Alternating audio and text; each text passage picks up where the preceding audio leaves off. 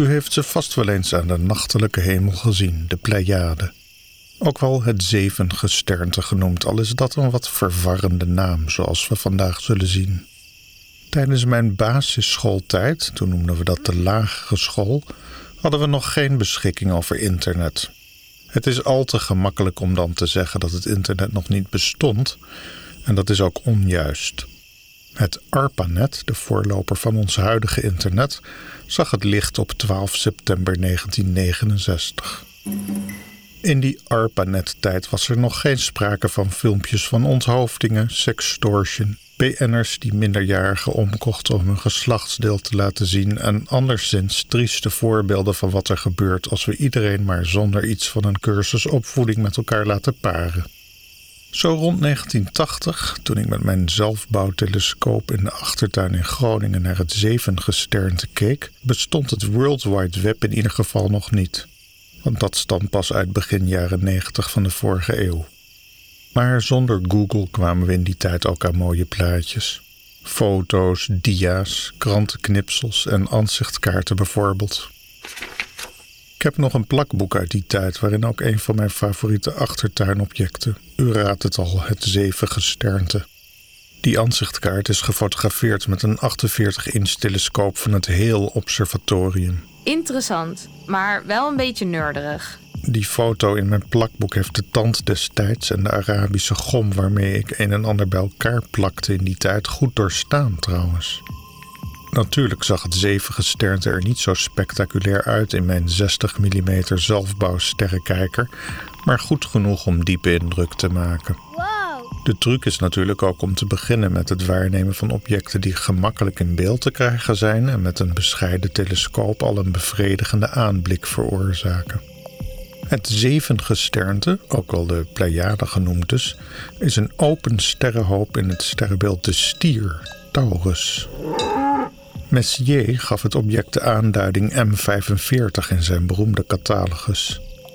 Het is een herkenbaar object aan de sterrenhemel omdat de sterren zo dicht bij elkaar staan en op een heel klein steelpannetje lijken. De sterren van de Pleiade staan ook fysiek dicht bij elkaar, allemaal op een afstand van zo'n 440 lichtjaar vanaf uw achtertuin. Die afstand van 440 lichtjaar weten we nog maar sinds de Hubble-ruimtetelescoop een nauwkeurige afstandsbepaling deed. Vanuit een stedelijke omgeving ziet u al snel vijf of zes Pleiadesterren, maar het zijn er in werkelijkheid nog veel meer. In een beetje sterrenkijker zijn snel tientallen sterren zichtbaar.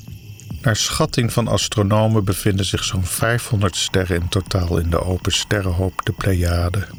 Dus niks geen zevengesternte. Oh. We kunnen natuurlijk wel de helderste zeven sterren even opnoemen. Dat zijn, in volgorde van aflopende helderheid, Alkyone, Atlas, Electra, Maya, Merope, Taygeta en Pleione. Wie de oude Griekse literatuur erop naslaat, zal zien dat Atlas en Pleione de ouders waren van zeven dochters. Dat betekent dat we nog twee zussen missen in onze lijst, te weten Celaino en Sterope. Uiteraard zijn dit ook de volgende twee in de lijst van sterren van de Pleiade die überhaupt beschikken over een eigen naam. Dat de Pleiade in het dierenriem sterrenbeeld Taurus de stier liggen, betekent tevens dat de Pleiade ongeveer op het vlak van de ecliptica liggen. En dus ook dat de maan en de planeten regelmatig vlak bij de Pleiade te vinden zijn. Die maan past bijna vier keer naast elkaar in de Pleiade. Dus met wat goede wil zijn die Pleiaden makkelijk te vinden met het ongewapende oog. Toch loont het door de verrekijker of sterrenkijker naar deze open sterrenhoop te kijken. Dan ziet u al gauw duizelingwekkend veel sterren. Op de foto's die we op internet vinden van de Pleiaden zijn ook vaak blauwe gaswolken te zien. Dit zijn reflectienevels. Lange tijd werd gedacht dat de Pleiaden uit deze nevels waren ontstaan, maar sinds ongeveer 1980 is bekend dat het alleen maar een toevallige botsing van een reflectienevel en een open sterrenhoop de eigenlijke Pleiade is. De helderste ster van de Pleiade, Alkyone, is in werkelijkheid een stelsel van vier sterren. De helderste daarvan is zo'n duizend keer zo helder als onze zon en daaromheen draaien drie lichtzwakke sterren. De ster Pleione van de Pleiade draait dusdanig hard om haar as dat sterke afplatting plaatsvindt. Iets wat we bij onze zon ook zien, maar dan in mindere mate. Dat gegeven, die afplatting, kunnen astronomen afleiden uit de spectrale informatie van zo'n ster. Bij heftige rotatie worden de absorptielijnen in het spectrum enigszins uitgesmeerd. Door die hoge rotatiesnelheid heeft Pleione een gasschil afgeworpen. Het zevengesternte bestaat uit relatief jonge sterren. U kunt dan denken aan 100 miljoen jaar oud. Onderzoek heeft aangetoond dat er relatief veel bruine dwergsterren voorkomen in het Pleiade-cluster. Dit zijn eigenlijk mislukte sterren die niet genoeg massa hebben voor waterstoffusie. Zo'n bruine dwerg is doorgaans groter dan onze planeet Jupiter, maar een stuk kleiner dan de zon. De Pleiaden zijn dan misschien relatief jong, de mensheid is natuurlijk nog veel minder lang op aarde. En onze voorouders zagen dit mooie object ook aan de hemel staan en beschreven het in de overgeleverde literatuur. De Pleiaden vinden we bijvoorbeeld terug op de hemelschijf van Nebra, die gedateerd is op 1600 voor Christus. Deze 30 centimeter grote bronzen schijf geeft een blik op de hemel uit die tijd. Ook de Bijbel meldt drie keer de Pleiade en wel in Job 9.9, Job 38.31 en Amos 5.8. Al moest ik voor die laatste wel een andere vertaling raadplegen dan mijn default King James. Overigens niet de meest verheffende Bijbelpassages als u het mij vraagt, wat u uiteraard niet deed. De Griekse mythe van de Pleiade is ook wel interessant. Ik denk dat we even een Grieks muziekje nodig hebben. Ja. Nadat de vader van de Pleiade, Atlas, het hemelgewelf op zijn schouders moest dragen, achtervolgde de jager Orion de zeven zussen en probeerde hen het hof te maken. Dat is een aardige manier om te zeggen dat het één grote hashtag MeToo moet zijn geweest, waarbij Orion de veel te jonge meisjes naar zijn hotelkamer probeerde te lokken om er ongevraagd bovenop te gaan liggen.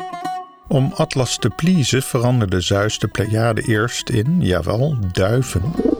En later in het zevengesternte, het onderwerp van deze column.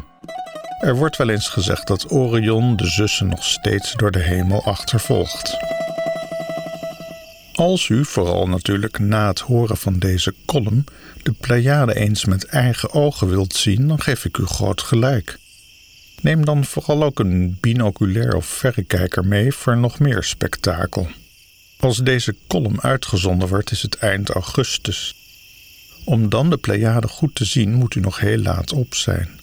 Zo rond middernacht gaat het zevengesternte op in het noordoosten. En zo rond vijf uur s morgens staat dit object hoog in het zuidoosten, maar dan begint de zon al langzaamaan weer te schijnen. Nee, dan de winter. Dan kunt u s'avonds het zevengesternte al zien. Bovendien zijn de nachten dan vaak helderder dan in de zomer. Als het vriest is het wel eens kraakhelder, zoals we dat dan noemen. Zo eind november, begin december vindt u het zevengesternte rond middernacht pal in het zuiden. Het helpt dan om een vrije zuidelijke hemel te vinden bij u in de buurt. Misschien is er wel zoiets bij een weiland of iets dergelijks.